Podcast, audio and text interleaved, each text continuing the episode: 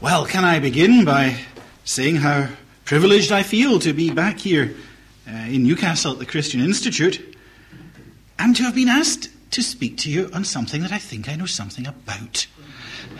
In the past, I've had topics assigned to me, been very happy to tackle them, but they've been uh, foraging into territory that's not my everyday uh, run of the mill territory. But this time I've been asked to speak number of occasions on the Old Testament. And the significance and place of the Old Testament in the life of the church is something that I've given quite a bit of thought to over the years. And so I'm very glad to try to share with you uh, some of the, the insights I've had on this matter. Because I believe that it's fundamental to the health of the Christian community that we grapple with some of the issues that are raised by the Old Testament. You see, one of the characteristic features of evangelical Christianity in the 20th century has been what I would call an overly subjective approach to Christianity. The focus of thought, focus of testimony, has been on what God is doing for me now. And the centre of religion's taken at the level of personal experience. Now, Don't get me wrong. I'm not saying that personal experience is of no significance. That would be to depart altogether from what's constitutive of an evangelical testimony. But I still think we've got to assert that what ultimately matters is not what God is doing in me now. What ultimately matters is what God did once for all in the life and death and resurrection of Jesus Christ. If the church's witness fails to do justice to the historical facts and basis of our Christian testimony, if our witness fails to assert the abiding significance of what Scripture tells us is so as fact, then we have imperiled the whole foundation of the faith. And you see, that goes beyond maintaining the, the facticity, the factuality of the New Testament. Because the church's constitution, uh, the Bible, embraces more than the New Testament. The truthfulness, the reliability of the whole of Scripture has to be maintained. Oh, I know that in terms of our Christian experience, our entry point into Christianity is Christ Himself.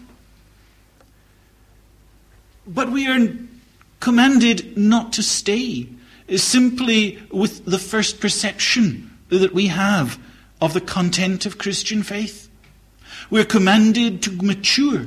We're commanded to go on. We're commanded to enter into the deep things of the faith. And as we study the life of Christ, as we meditate on the testimony that he gave, on the mission that he fulfilled, and we've got to do all these things if we're going to grow in faith. Before very long, we find out that we can't understand Jesus Christ in his life, in his ministry, in his mission, in his testimony, apart from the Old Testament. Not only did he live in a society that was molded by the Old Testament, he came and claimed to be reasserting the standards of the Old Testament. Jesus thought of himself and presented himself as fulfilling the promises of the Old Testament. And we have a less than adequate understanding of Jesus Christ if we neglect the Old Testament. And I'm afraid that's what happens all too often. And the result's an impoverished faith. A faith that's unable to withstand the challenges uh, that confront it uh, because it hasn't got the divinely given ammunition to make the defense that's needed. So, what I'm trying to do in these lectures is to provide a number of entry points into the Old Testament. Not because it's the final level of truth. Not because I think in some ways the Old Testament's more important than the New. I, I don't. But because it's foundational. Without a knowledge of what the Old Testament teaches, we're going to be weak in areas that are vital for the defense of the truth. And you know, that's part of the legacy the 19th century bequeathed to the church. The idea that in some way the Old Testament's primitive, that it's outmoded, that it's a sort of embarrassment to the church. Something we could quite well do without. And along with that, from last century, there is a threefold legacy that has sought to undermine the authority of the Old Testament. Three challenges, principally originated last century, and they've maintained their strength throughout this. Three challenges to the church taking and vitally asserting the truth of the Old Testament. There was the challenge of the scientific community. I'm saying that deliberately. I'm not saying the challenge of science. I'm saying the challenge of the scientific community because I, I believe that there can be no dispute between the facts of science correctly interpreted and the statements of Scripture. Because one's dealing with God's general revelation in the fabric of the cosmos he made, and the other is dealing with his particular revelation in the word of truth. And there can be no inherent contradiction between the two. Uh, they are the twofold revelation of the God of truth who cannot lie. But last century, the majority of the scientific community accepted and promoted a scientific philosophy, a worldview that ran counter to biblical truth. It appeared, first of all, in the area of geology on the basis of fossil evidence, on the basis of, what they found when they examined the strata of the rocks. Uh, ever longer periods for the formation of the earth were postulated. And if you opened your AV in the early part of last century, nearly every edition had in its margin the dates of Archbishop Ussher, uh, the evangelical scholar, and you'd have found in page 1 of Genesis 1 4004 BC. That was the date that he calculated in a rigorous fashion according to the assumptions he'd made. That was the date that was there. And as soon as the scientific community started floating suggestions then of millions of years, this divergence led to inevitable conflict. And in this century, the conflict's been taken up and intensified. It's not just in the area of geology, it's in the area of astrophysics. Uh, so that you get dates of 16 to 17 billion years ago uh, presented as the age of the cosmos, as the age of the earth. But the tension between the Old Testament and the scientific community came to fever pitch after 1859 when Darwin published The Origin of the Species by means of natural selection. And as you know, he there used evolution to explain the, the origin of species. And because scientists believed that they could validate in some respects what Darwin was saying uh, by empirical testing, the majority of the scientific community fell in with what he said. And the claim was heard on every side Genesis 1 does not accord with scientific facts. And so there began the death of the Christian consensus that underpinned Western civilization. The view was promoted and accepted that we no longer live in a world that began with the creative Word of God, uh, but rather that a world, we lived in a world that came from the, the potential that was inherent in some original blob of mud. The view was presented that mankind were no longer bearers of the image of God, but rather mankind represented the current peak of an evolutionary process and were answerable to nothing but the forces of that process. It was a basic turnaround in the way people thought through the challenge of the scientific community. But the challenge from the scientific community wasn't the only one that the Old Testament had to face. There was also the challenge of comparative religion. Throughout the 19th century and continuing throughout this, enormous strides have been taken in the discovery and the decipherment of written tablets, written remains from the, the ancient, well, the scholars call it the ancient Near East, but you'll get the right area if you think of the Middle East in modern terminology. And as they studied and deciphered these tablets, particularly some from Mesopotamia, Iraq, they found tablets that recorded creation stories, flood stories, that seemed to have a number of connections with what was found in the early chapters of Genesis. And those who studied these remains said, ah, now we understand the early chapters of Genesis. They aren't, in some sense, God given truth. These are rather the prevailing views that existed in the ancient Near East, in the ancient world, tidied up, improved by Hebrew storytellers. Whereas the other versions from Mesopotamia had a great many pagan gods involved in the process of creation, Israel, with her superior theological insight, rewrote these stories to present only one God as the creator, Yahweh, the God they worshipped.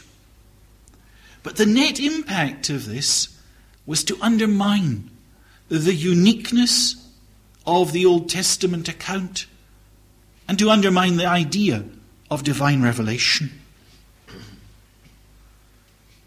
And there was a third challenge the challenge of critical studies. At one level, this was a challenge from within the church. It wasn't something that seemed to come press in upon uh, the church from outside. This was one that was fostered and grew in the, the seminaries of many denominations. And if truth be told, the Free Church of Scotland played a sorry role in that as well. When these scholars looked at the Old Testament text, they decided that the documents they were looking at came from many sources. They had been drawn together uh, from a number of backgrounds. They argued for this on the basis of the differing styles they could detect. And in particular, they said there were two different accounts of creation. Two different accounts that you could find.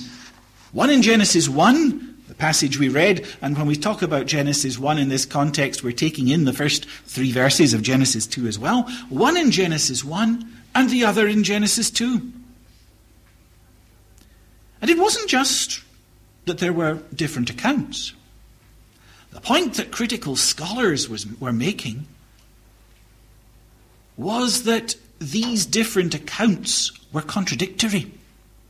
One of the techniques they developed for distinguishing the various uh, strands that they could they were finding in Scripture was that there were internal unresolved contradictions. So that it wasn't just a situation of the scriptural accounts set against the researches of other disciplines. It was a case of the scriptural accounts being set one against the other at internal odds. Now, these three influences the influence, the challenge from the scientific community, challenge from the world of comparative religion, the challenge from the uh, study, the, the, critical study of uh, Scripture, They've continued into this century. And as a result, Genesis 1 and the doctrine of creation has not become the grand entrance into scriptural truth. It's become instead a stumbling block in the way of many.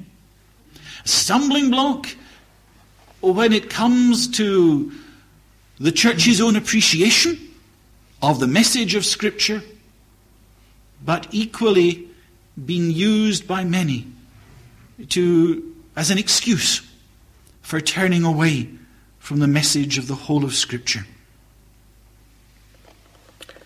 Now, with that as background, what I want to do tonight is to explore two major themes with you.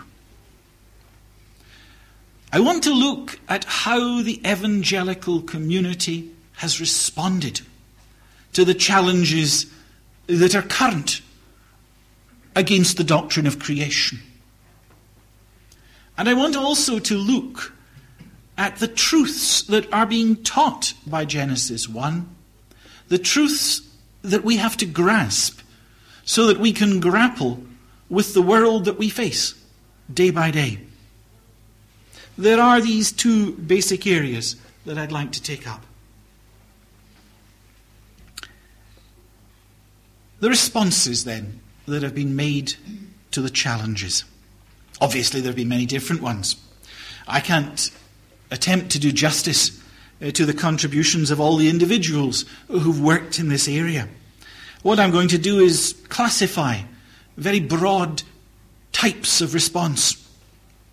Some of them I disagree with, others I can't make up my mind about. That covers me satisfactorily. but first of all, an approach that I'm quite happy to say I disagree with. There are those who accept the results of modern critical and scientific study. And they're evangelical. And they say, We have a gospel, and we're going to preach that gospel. And if science or comparative religion or critical study says this, that, or the other about the Old Testament, well, we can live with that, so long as no one stops us from preaching Jesus Christ and Him crucified. Now, I have a great sympathy for that at the level that they're showing what is first and foremost. Be no doubt about it, preaching Jesus Christ and Him crucified is the church's task. But I wonder, I claim that you can't go on doing that successfully if you're doing it on the basis of a flawed scripture. Because these people are quite happy to say, well, the Bible may have mistakes.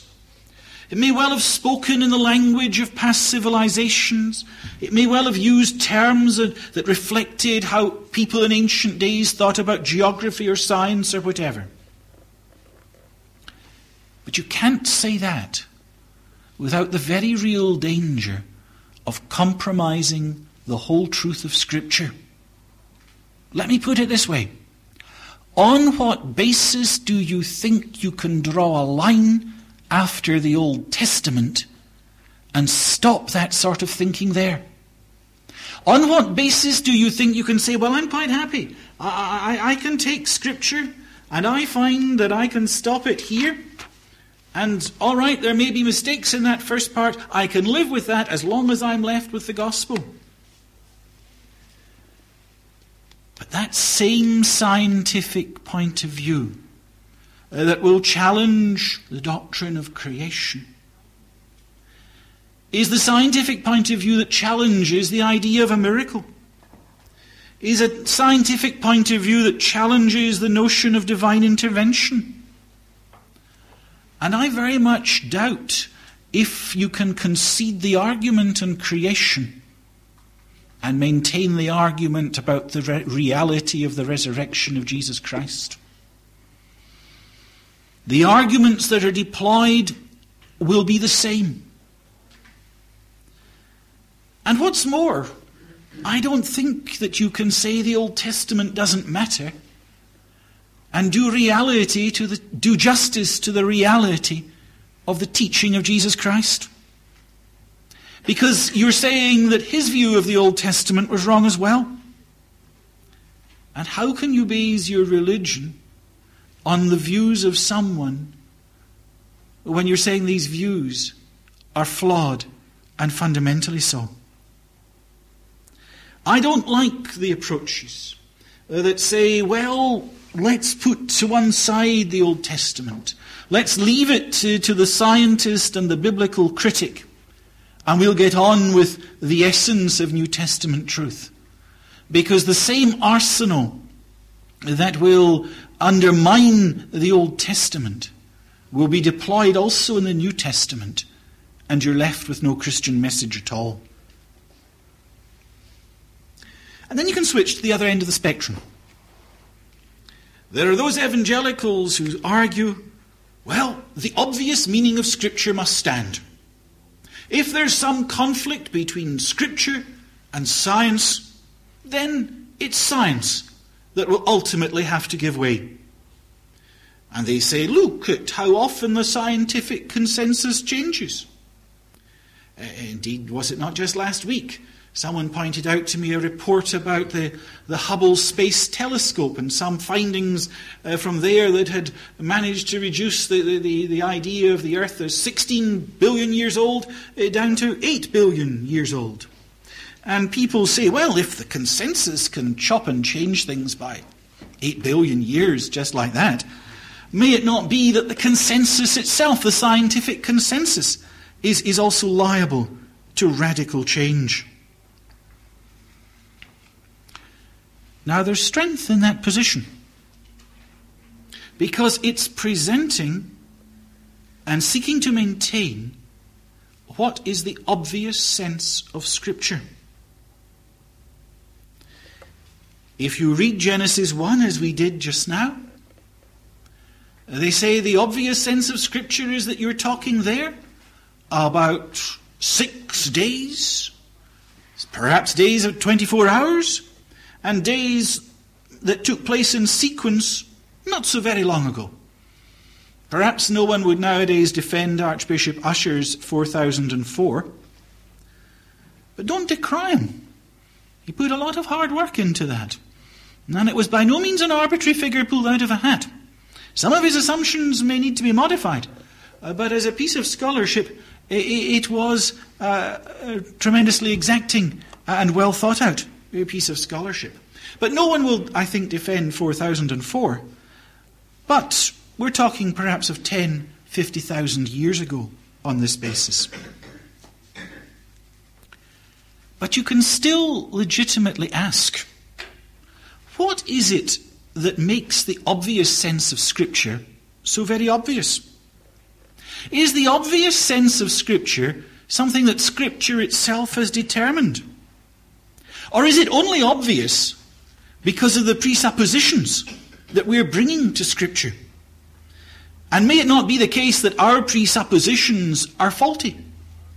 Just as these people, those espousing this point of view, are prepared to point the finger at the scientists' presuppositions, uh, whereby the, the, the, ethos that comes about that says the materialistic ethos of so many of the, the grand scientific pronouncements of the, the popularizers of science, whereas the, these materialistic assumptions may be flawed, might it not be the case that the presuppositions with which we approach Scripture are false?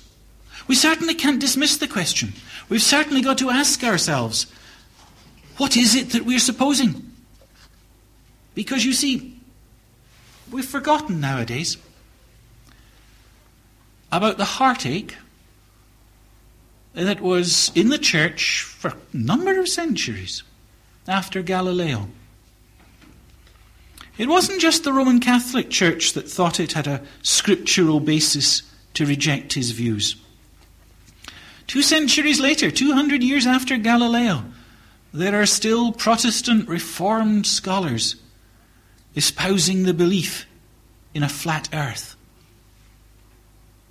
Now, that battle's been won. I haven't come across flat earthers uh, recently. I'm told there are still some in America, but you'll find anything in America. But what we've got to be sure of is that the challenge is not just a matter of us saying, well, there's six successive 24 hour days on a straightforward approach to uh, Scripture, and we're doing that because of presuppositions that we are taking for granted and are making as the modern equivalents of those who opposed Galileo. It's a question that we have to be careful about. And there are a great many who then say, well, we don't want to challenge the inspiration of Scripture. We don't want to challenge the inerrancy of Scripture. But we must probe whether our approach to understanding Genesis 1 is adequate. And these probings can take a number of forms. First one I'd like to mention is the concordist approach. And it says, well, if you read Genesis 1 and make adequate allowance for the language used, and particularly for the time scale involved, then the matter can be resolved. They say there is a tremendously startling correspondence uh, between the order of the events in Genesis 1 and though the order of events as posited uh, by modern science. Indeed, there are many who are currently arguing uh, that in the beginning God created heaven and earth is the biblical equivalent of the Big Bang. And there are those who are saying, and I, have spoken to some scientists who, who have this idea. Uh, they, they say, yes, we can follow things back and back in our point of view, but when we come to what started right back there so many billions of years ago, we can't explain that.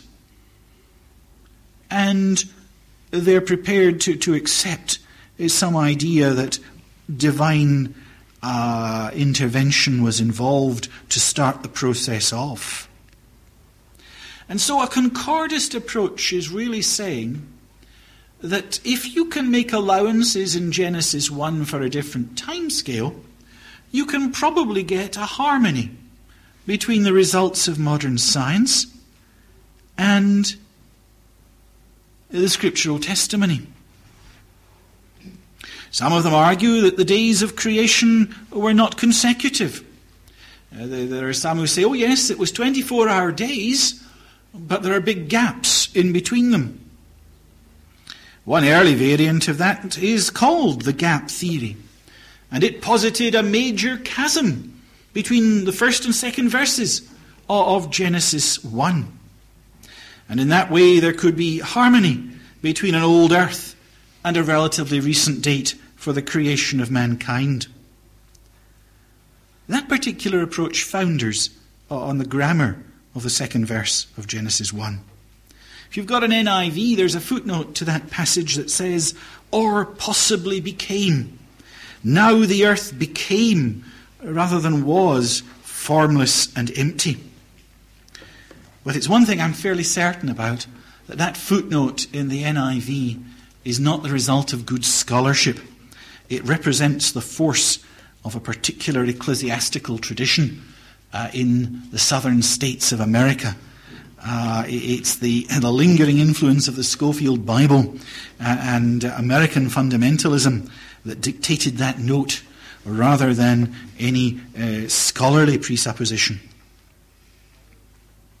However, there is a very popular variety of thought that focuses on the word day and says in Scripture itself, day can be used to cover a very much longer period of time. Look how often uh, the Old Testament talks about the coming day of the Lord. And who thinks then that it's talking merely of a 24 hour period? Uh, using that uh, longer time span, they feel certain that a broad similarity can be detected between the Genesis narrative and the findings of modern science. Modern science, that is, in the areas of geology and astrophysics. There's no concession being made to evolutionary thought. Uh, evolutionary thought uh, seems to be absolutely ruled out uh, by the language of Genesis 1. Uh, this concordist approach has God at the beginning of each epoch, intervening sovereignly, saying once more, Let there be, and shaping, restarting, uh, starting off a, a whole process of, of creationary, creationary development. Undoubtedly, there was subsequent change, uh, but change within the boundaries that God had specified.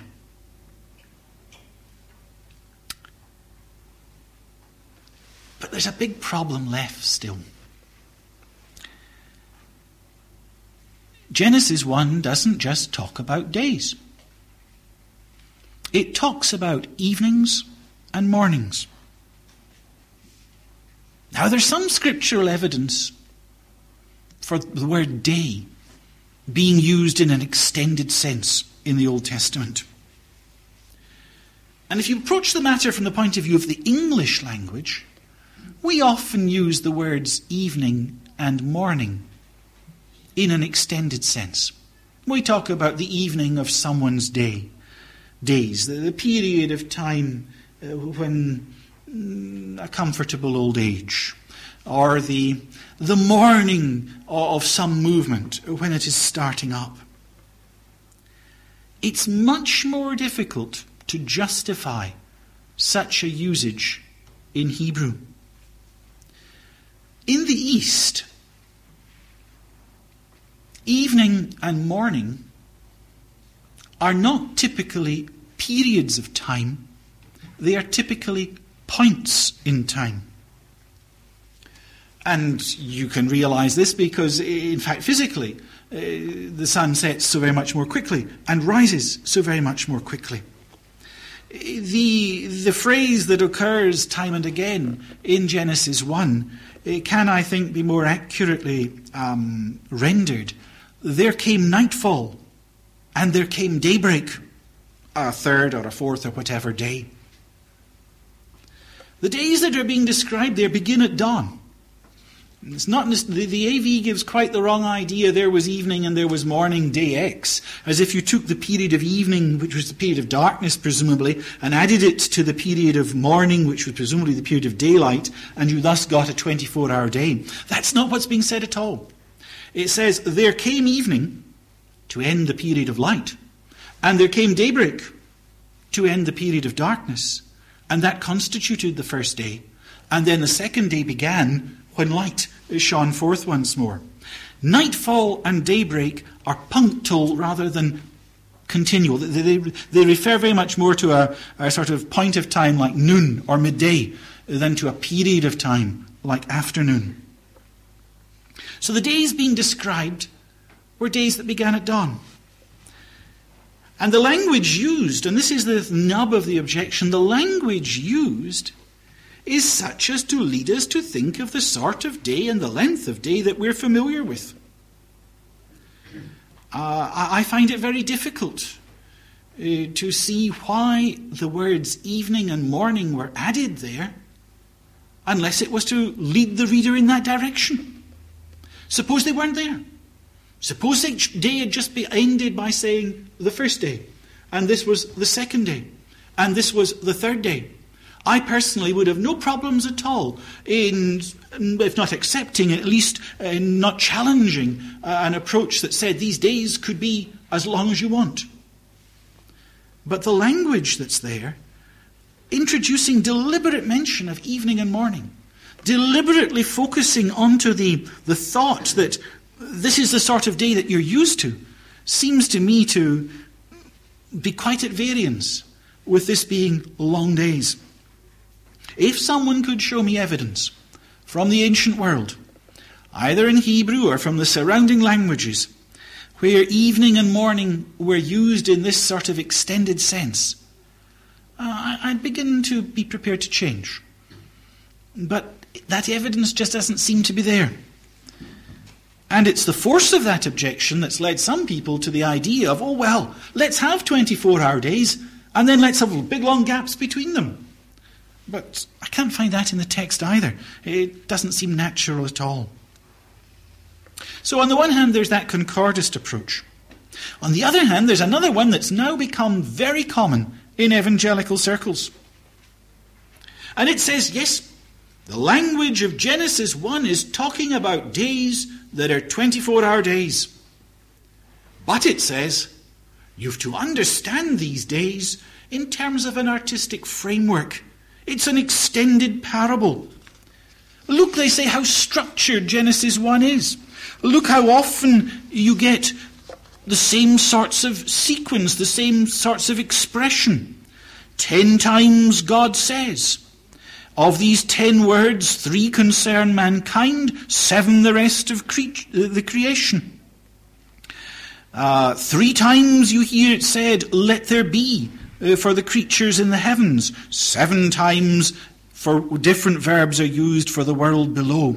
And they go through Genesis 1, picking out the, the number of times various phrases occur, and say, Look, this is a text that's been composed by an artist who's using numbers, who's using repetition uh, to present a message. This is no ordinary history, they say. Uh, this is a work uh, that's written by a, a master thinker with profound and expansive thought, reflecting on the world that God has made.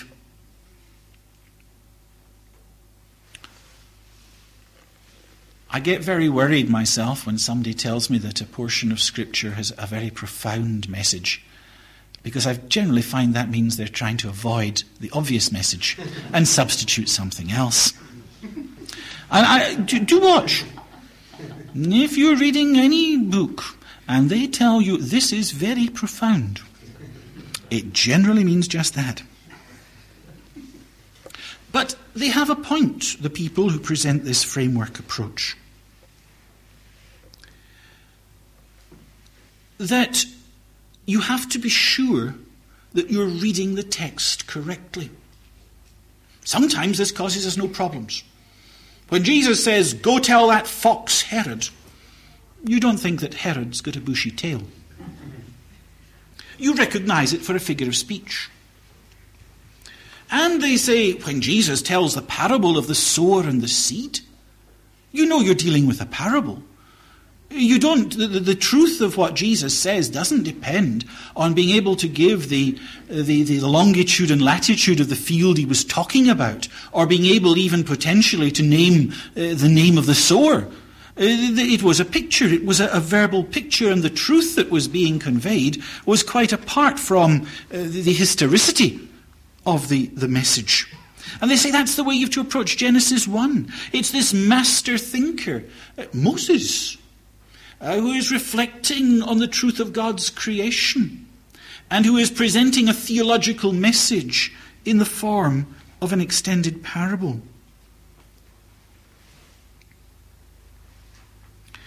Well, it's not without its difficulties. There is the very simple answer that there may be features of balance and repetition and symmetry in the creation accounts just because that's the way it was. God created in a measured and orderly fashion, and therefore an account of what he did is similarly measured and ordered. And there are also other texts of Scripture which, on the face of it, accept these days as literal days. Especially the commandment, six days you shall labor and do all your work, for in six days the Lord made the heavens and the earth, the sea and all that is in them, and he rested on the seventh day. The patterning between man's days and God's days in the creation week certainly leads one in the direction of supposing that they are days of similar length. And especially the difficulty with the parabolic or framework approach is that you don't know where it stops. At what level is it illegitimate to press the details of this picture?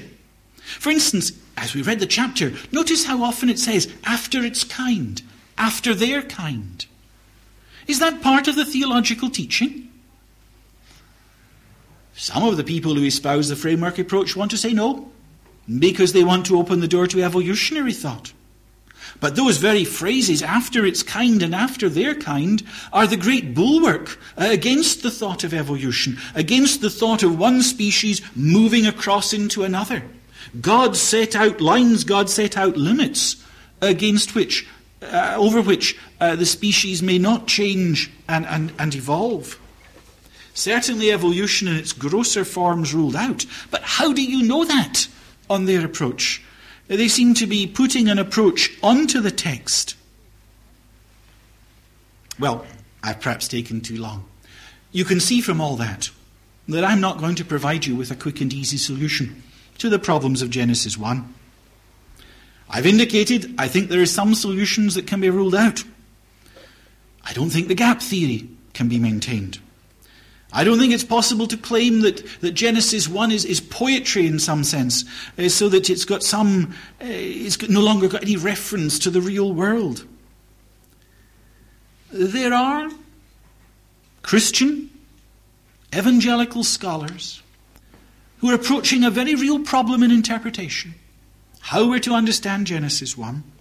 And I find them doing it along three different line, lines of approach along the literal approach the concordist approach, and the framework approach. None of them is without its problems, but the men who are engaged in these efforts are men uh, whose Christian integrity I'm in no way uh, going to impugn. And I think that we've got to recognize that the matter is not yet settled. Now, if you're the same as my students, you'll not be happy leaving it at that.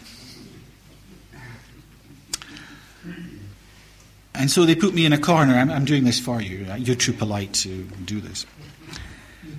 And they say, Yes, but where do you stand? You know, you, you said, There's this, and there's that, and there's t'other, and they're all honourable men. Well, I must confess that the way I phrase it is in terms of well, statistical testing techniques. I take the literal approach as the null hypothesis. It is the one that is obvious. It is the one that the, the text immediately suggests to the ordinary reader. And I argue that any other approach has got to disprove it. Not just to make its own case plausible, but to undermine the other approach. And in terms of the biblical evidence, that hasn't happened yet. But I'm, I'm not saying that it may not happen. I can imagine there being found a tablet, not provided by some forger, but a genuine tablet, uh, that could show in some contexts in the ancient world that evening and morning were used in metaphorical senses of extended periods of time. And if that were to happen, then I would be prepared to reconsider my views on the concordist approach.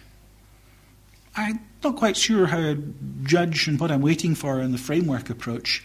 Uh, it's not as plausible, but it's not to be ruled out.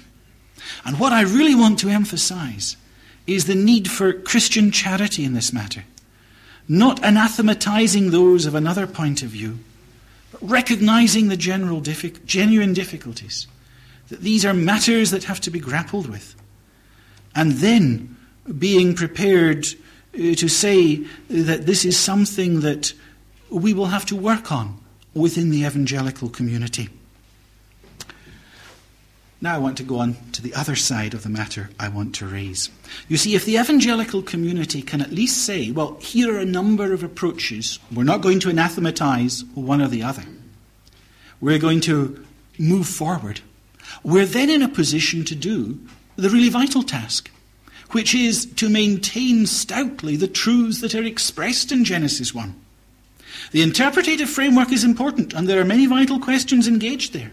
But if we're so inward looking on that matter, we are losing out on the very area where we need the teaching of Genesis 1 to enable us to combat the errors of today. And I think that it's possible for those who take differing views, provided they're views that are doing justice to the, the, message, the infallibility, the, the, the inspiration of Scripture, there are views, there are message, there's a message that must be proclaimed on the basis of God as God the Creator. Look at it this way. Genesis 1 comes to us and doesn't attempt to prove the existence of God. It just says God is. And that's something where I think we have a lesson to learn. We have a lesson to learn in approaching the world, not to get tied down in the philosophy of the existence of God, but to proclaim the message of what He's done. And as we do that, we can see that Genesis 1 takes on and counters a great many false views of God. Prevalent in our society is the idea of materialism. Not materialism in the sense of have as many goods, wealth, possessions as you want, but in the sense that matter's eternal. That the ultimate thing that exists in the universe is stuff. And against this, Genesis 1 teaches that God is eternal, that God is above matter, that God is the creator of matter. That if you probe and you analyze and you go back, you do not go back to something, but to someone. And that is an essential Christian perspective. And if we lose sight of it, if we're unwilling to maintain that stoutly, we're losing sight of the whole ethos of Christianity. Genesis 1 also takes on pantheism, very popular from the coming in again to our thinking from the East. Pantheism teaches that everything is God. That God's in everything, that everything is in some sense divine. Genesis 1 emphasizes the separation that exists. There is God separate from his creation and above it. You can't reconcile Genesis 1 with pantheism. Nor can you reconcile Genesis 1 with dualism. This sort of thinking, again prevalent in the East, that ultimately there are two forces in the universe, one good and one evil, battling for superiority. Genesis 1 declares the existence of one good God. And furthermore, it declares and asserts that all that He created was good, very good. And perhaps also we could mention the fact that Genesis 1 decries polytheism. Perhaps we don't think of that as being so modern a problem, but it was the problem of the day uh, when Moses was writing. Polytheism, that there are a plurality of gods. Gods that often fought against one another. Gods whose fighting one with the other perhaps explained uh, some of the disorder uh, that could be uh, observed in the world. Genesis 1 declares the uniqueness of God. Indeed, it goes out of its way. Moses goes out of his way to declare various elements, various of the gods and goddesses of the pantheons of his day to be the products of divine creation. He deliberately strips of divine status uh, the things that were in the surrounding nations, which so often proved alluring to Israel. That's why the sun and the moon are referred to in such an oblique way in Genesis 1. The greater light and the lesser light. So happens that the Hebrew word for sun and moon were also used by the Canaanites for their sun god and their moon god. And Moses will not have anything to suggest that there's any existence behind the sun god and the moon god, even by using the ordinary words for sun and moon. Instead, he talks of the greater light and the lesser light. And then, at the end of that verse, as an afterthought, and the stars also. You can't quite catch it in English. Our translations have to put in something like, He made the stars also, uh, so as to avoid suggesting that the lesser light ruled the night and the stars. But it's very clear in the Hebrew. The stars are tucked in at the end. The stars that were so often uh, divinized, thought of as gods and goddesses, uh, are just mentioned. God made them too. There's nothing to them. It's not that he's saying that the God of Israel is to be thought of as the supreme God, and there are other gods as well. It is an assertion in stark terms that there is none other but He, that there is no one who can challenge Him. He is uniquely God. Before me no God was formed, nor will there be after me, as Isaiah was to say later. But Genesis 1 also provides us with a picture for the interpretation of the whole of Scripture. It is a picture of the sovereign control of the unique God. If you read some of the epics of creation narratives in surrounding nations, they talk in terms of a struggle. They talk in terms of various forces being subdued, various gods and goddesses being slain. And when you come to Genesis 1, you get a totally different picture. Some of the words may be the same, but then if you're talking about heaven and sky and the ocean, you've got ordinary words that are the same. The whole ethos is different. No hint of a struggle in Genesis 1. It's a picture of the effortless control of God. And it's a picture of the power of God. That's something that perhaps is different between our thought uh, and um, ancient thought. If we're going to talk about God the Creator and the wonder of His creation, don't know why it is, but you tend to find people looking at something rather small. Look at the wonder of this flower and the delicacy and the intricacy of all that's to be found there. In Hebrew thought, it's the opposite way. You want to know about God the Creator? Look at the storm. Look at the thunder. Look at the lightning. Look at the earthquake. Look at something big and great and powerful. And that's the picture of Genesis 1. Not that God didn't create the flower or, or the intricate cell or whatever, but it's a picture of God powerful. By the word of God were the heavens made, and the starry host by the breath of his mouth. And allied to this is the transcendence of God. He is above, he is other than his creation. And it's echoed very much in David's prayer in 1 Chronicles 29, verse 11. Yours, O Lord, is the greatness and the power and the glory and the majesty and the splendor. For everything in heaven and earth is yours. Yours, O Lord, is the kingdom. You are exalted as head over all. And that, I think, is one of the themes we have to catch. It is the key that I was talking about for the whole of Scripture from Genesis 1.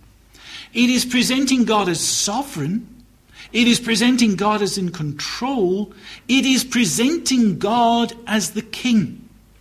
It is a theme that occurs, and we'll mention it again.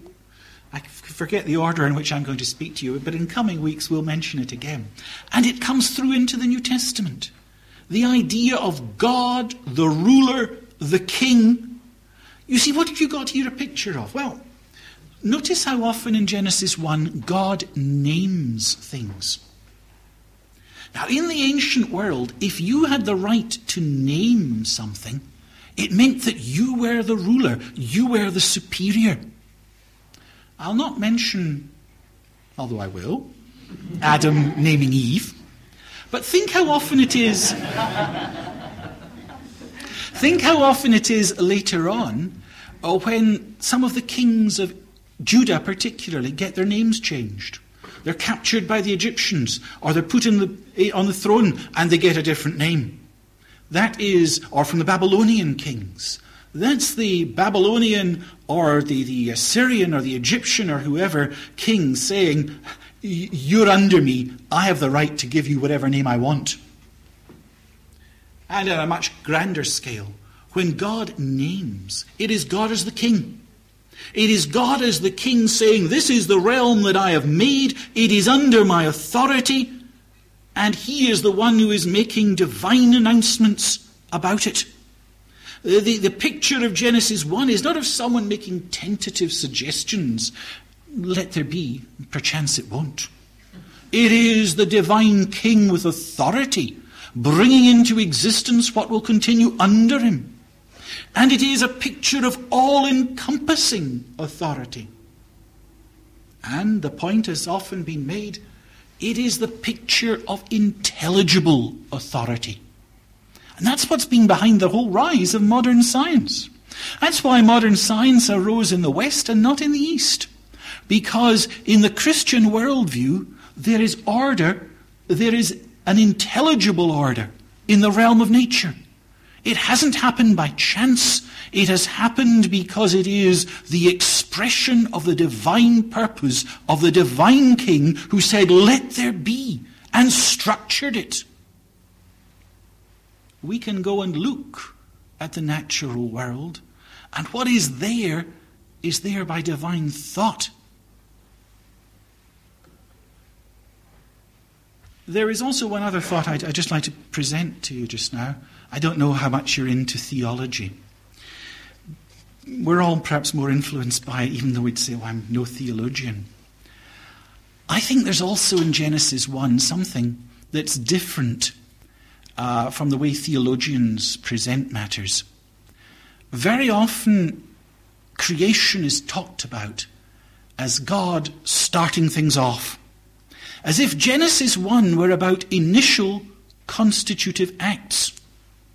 And God's providence, His looking after this world afterwards, is something quite different. Creation on one side, providence on the other. And theologians often make quite a difference between them. That's not the way of Genesis 1. These words, these divine announcements, are the edicts of the king not only to bring into existence, but to maintain in existence. It's not just what was true initially, it is God structuring and ordering the ongoing nature of the cosmos He's brought into existence. I'm not trying to confuse creation and providence, but I am trying to say that if you read Genesis 1 time and again, you find hints that these are ongoing arrangements, that this is a program of action, divinely instituted and divinely maintained. But there's one other level that we've got to approach it at. And that is the level that God, as creator, implies human responsibility. The constitution of mankind is irrevocably determined by the divine decree let us make man in our image in our likeness, and let them rule. I'd prefer the translation so that they may rule over the fish of the sea and the birds of the air, over the livestock, over all the earth, and over all the creatures that move along the ground. Genesis 1 26. Humanity was created by the sovereign Lord to exercise a specific function within his kingdom the king of all creation, created a subsidiary, a subordinate king, who is given a grand place and a grand task, but one determined by God. God gave them his blessing. He blessed them and said to them, Be fruitful and increase in number, fill the earth and subdue it, rule over them. He set the terms of mankind's mandate over the earth. And from that, you can develop the Christian green philosophy. Uh, that our use of this world, our actions in this world, are not at our whim, are not to be determined by what we ultimately think's right or wrong. They are, we are God's stewards in this world, and we are answerable to Him for the way we use his creatures and the way we use his creation. And of course, our answerability and responsibility goes far beyond the environmental. You see, evolutionary religion, and it is a religion, can be very comforting.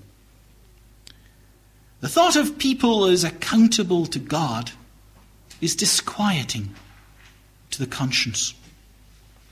Many would blot it out. And evolution gives them a respectable reason for doing so.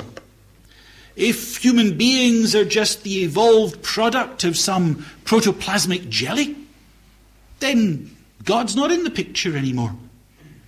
God's at best separate from the world in some sort of deistic picture. He's got no real claim on us. And I think that that is the real reason why evolutionary thinking is so popular. That it is appealing to man in rebellion against God. Because it says to him, with a, in a fool's paradise, you're not, there is no one for you to answer to. But you see, God made us. And that's the basis of human responsibility.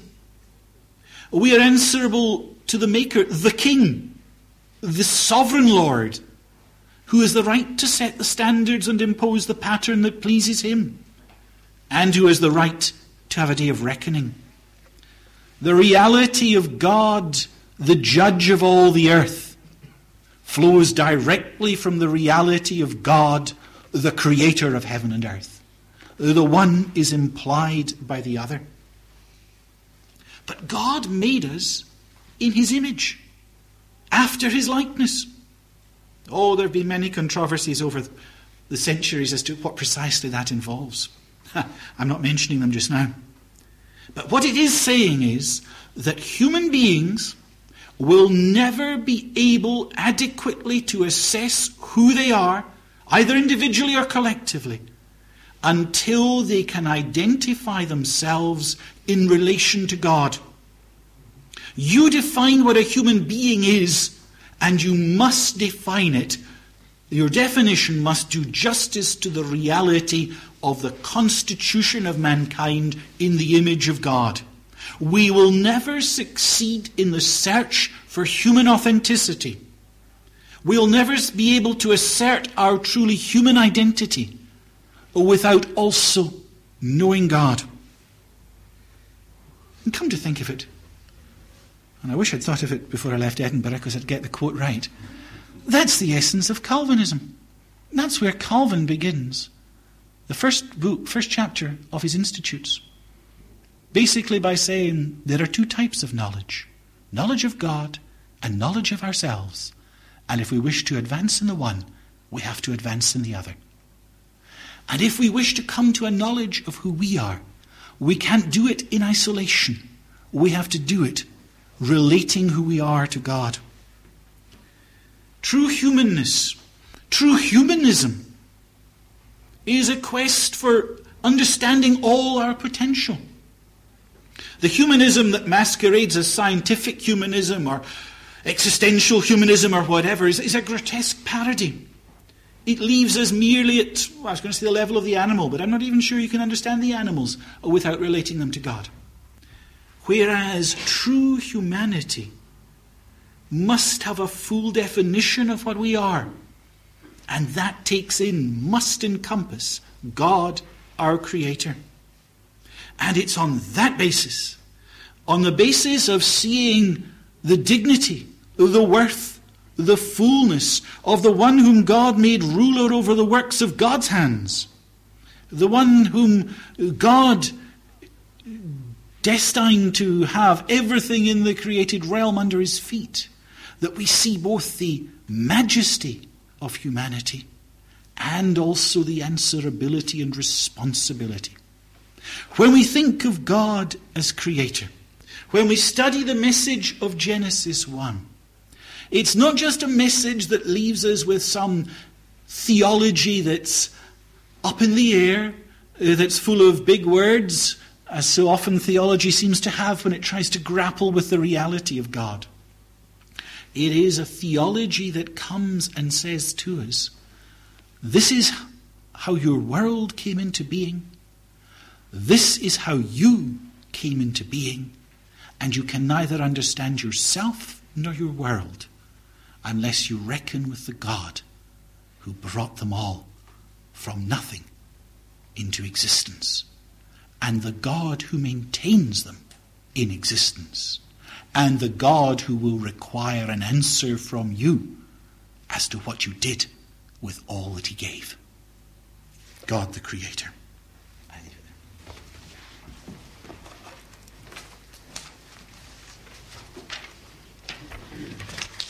Thank you very much indeed, uh, Professor Mackay. A great deal there for us to think about. You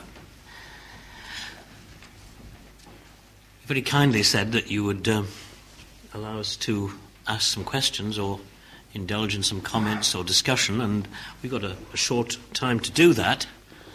Um, and I invite comment and discussion or questions. Uh, and don't be shy about that. It's always difficult, I think, to ask the first question because it always sounds so foolish, but it's not going to be tonight because Reg is going to ask it. I was going to ask permission to be an awkward student. well, I think that comes fairly naturally, Reg. no, it was, and it, Professor Mackay said mm-hmm. that if a tablet were discovered which um, might give the meaning of a period to morning and evening, then he might reconsider his position. I'm wondering how he, he would reflect upon that in relation to the sufficiency of Scripture. I mean, uh, surely we don't need the tablet, will be, be what that doctrine will perhaps require. Sometimes we do need outside things to open our eyes. When we have, in a culture or in a civilization, uh, got into a rut. How was it that in the, am I getting my centuries correct, the 13th century, say, the vast majority of Christendom thought that the scriptures taught that the earth was flat? Now, it sounds laughable now. It's a sign of how far thinking's moved. It was because we were not interpreting scripture correctly. We were coming with the vision of Greek philosophy to a large extent uh, and approaching using that to, to f- as a filter to understand Scripture. So that I, I, am saying that there is an ongoing learning process and that uh, the message of Scripture is there, but that it is distinctly possible that we might be misunderstanding it. I, am more hesitant over the other approach, not so much the long day approach as over the um, framework approach because one would have expected, if you look at the rest of Scripture, uh, parables are flagged.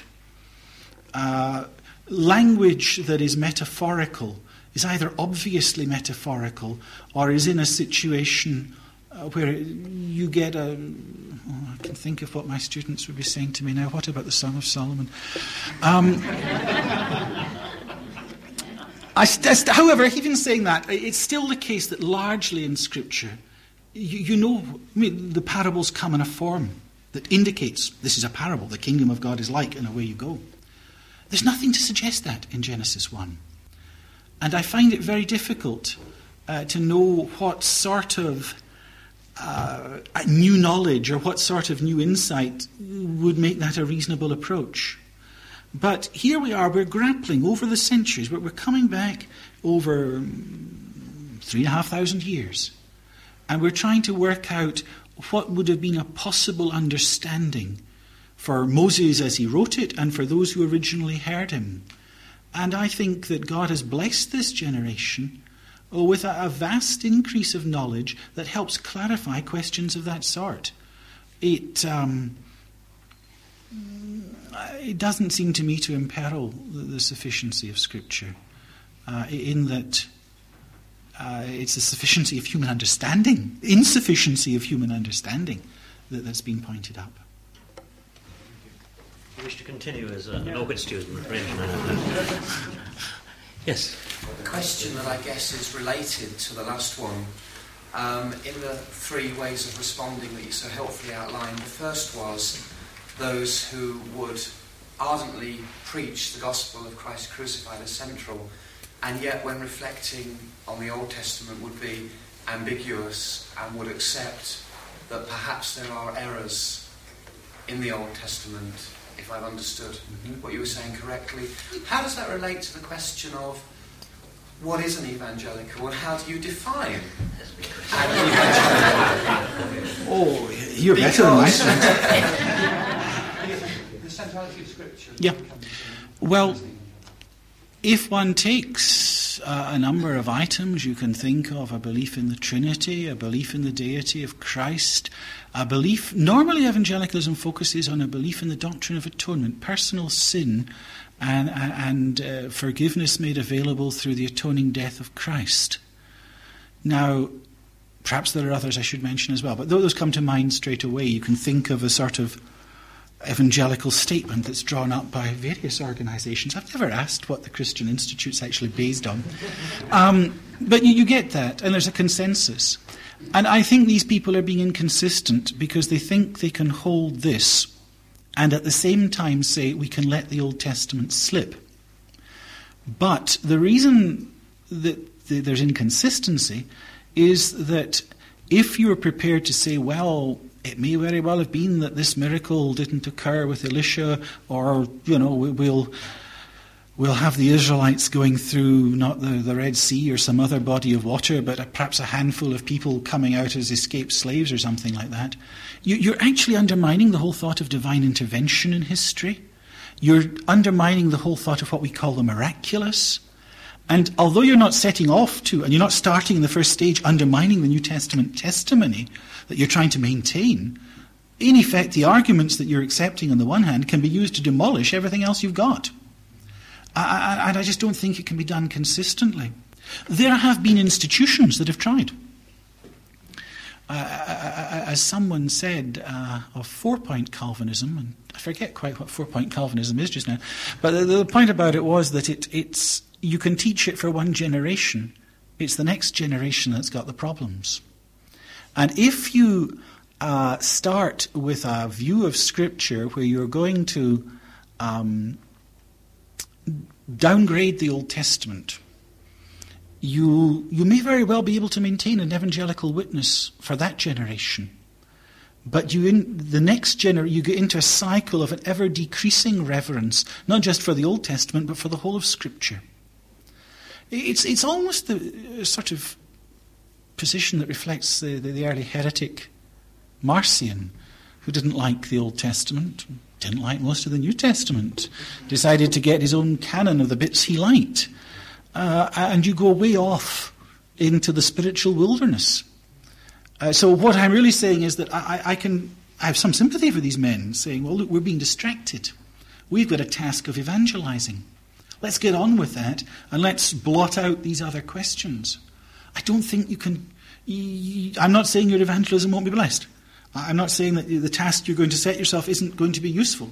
But I am saying that the, the heritage you're bequeathing to the next generation has a lot more problems in it than the one you got.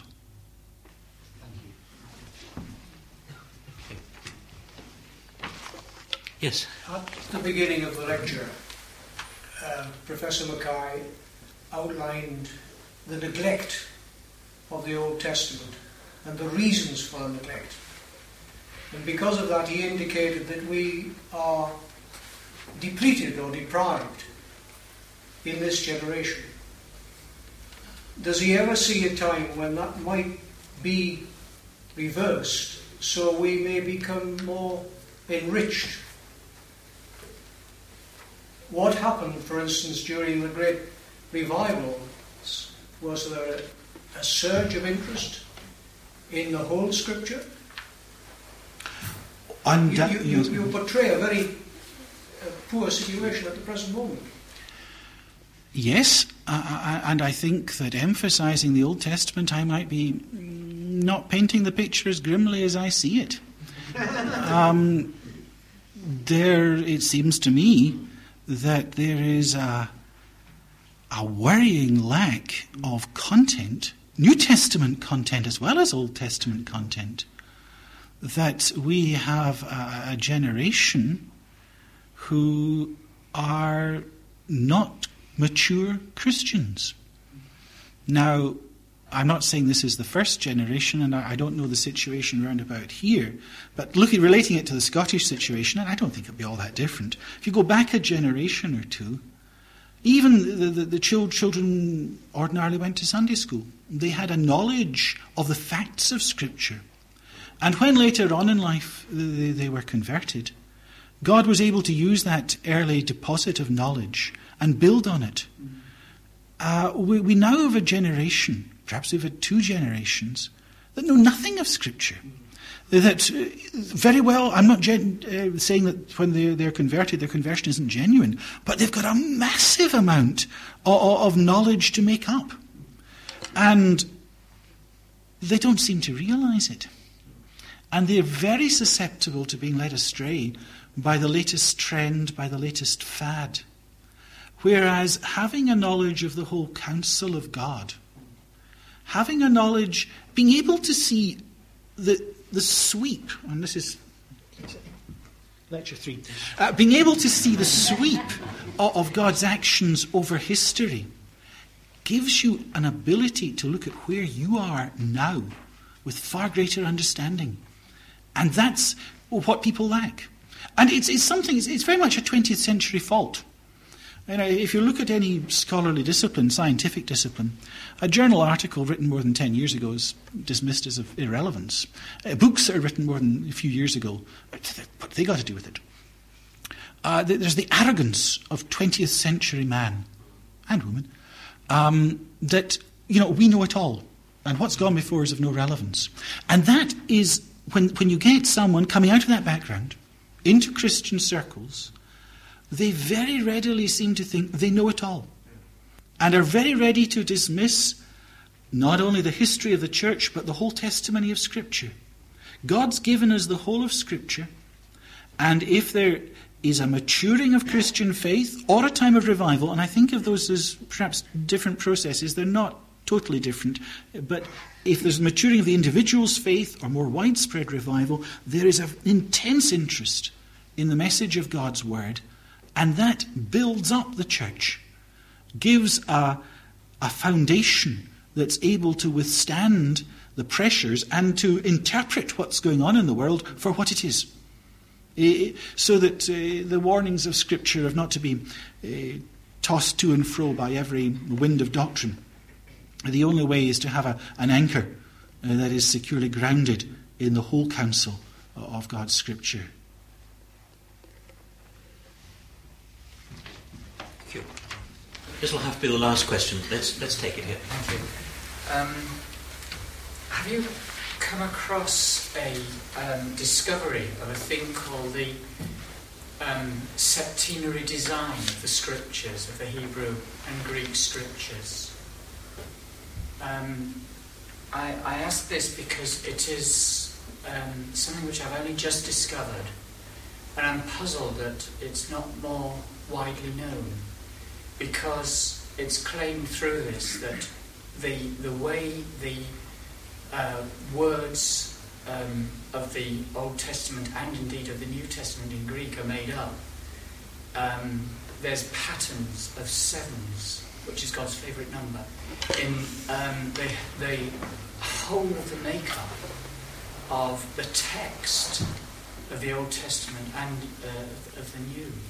And uh, the, um, it goes on to say that this is, in fact, a, a proof of the divine inspiration of Scripture, a mathematical and scientific proof. I haven't probably read about the most recent that you're talking about. I haven't heard it expressed in quite the septenary principle. But this is something that's been going around for a while. Uh, Genesis 1 1 has seven words in the original, and Genesis 1 2 is twice seven words in the original. And if you look at Genesis 1 to 40, you get a precise multiple, I forget which, of number of names for God. And you can do this throughout the whole of Scripture.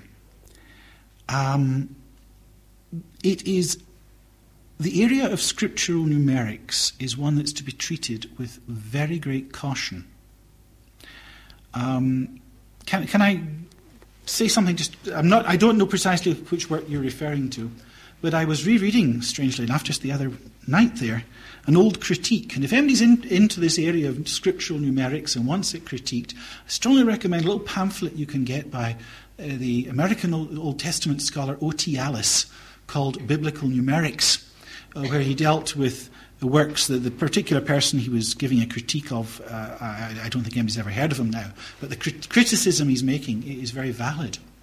And normally it's presented that 3, 7, and 10 are numbers of great significance in Scripture. And uh, Allis was uh, reviewing this work that was putting this forward.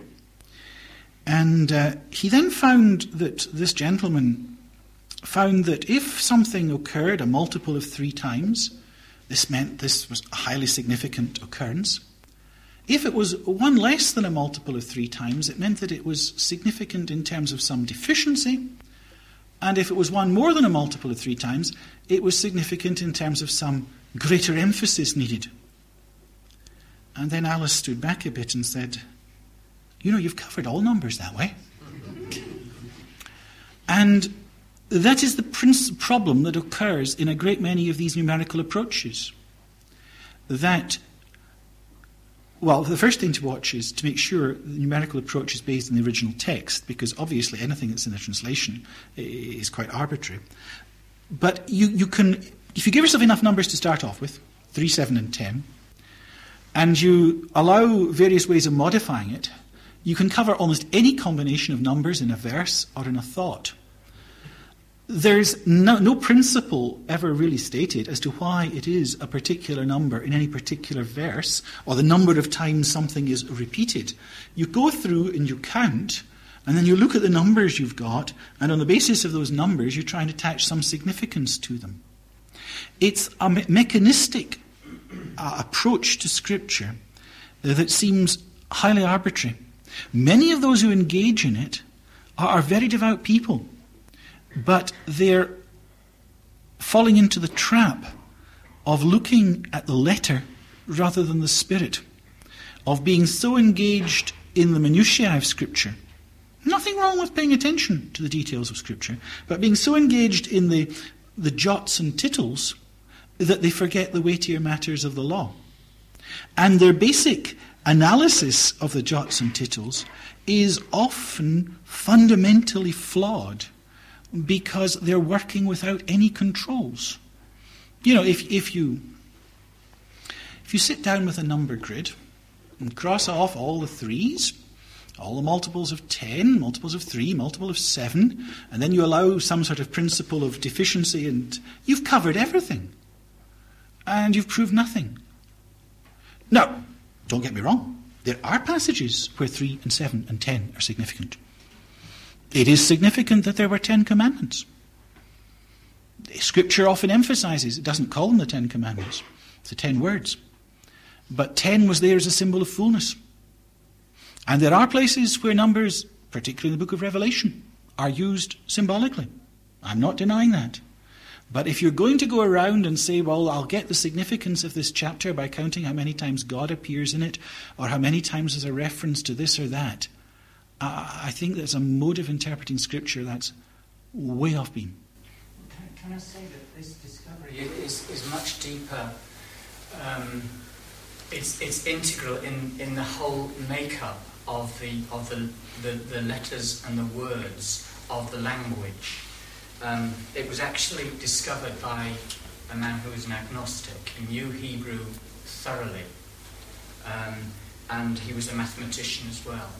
And he was just reading um, the, the Hebrew scriptures as a matter of literary interest, and he noticed these patterns and then he, he went further into it, and um, he eventually. Dis- I'll, I'll, I'll, give you a copy of the text. I, I guess I, would be pleased to look at it. But he went he went he went so deeply into it that he discovered that no man could possibly have, have, have written the scriptures in, in that particular way with those particular patterns. Uh, it's, it's, it's, it's, absolutely mind blowing, Professor.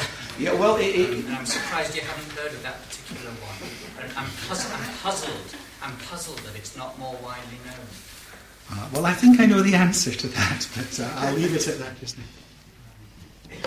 There are a number of mathematicians in the audience. I see. We, I think we must conclude uh, at this point. Um, I'm sure, first of all, that Professor Mackay has whetted our appetite for his forthcoming lectures. Next week is the God of the Covenant. Uh, and I very much hope that uh, you'll return next week and also invite your friends as well, because they've missed something tonight which they should have been at, and please feel that they can be invited next week as well. Um, I think we had a fascinating lecture tonight, great clarity and great enthusiasm for God's Word, and I'd like to express uh, our appreciation to tonight for, for that lecture and for answering our questions. Can we uh, just express our appreciation to Professor McLaren?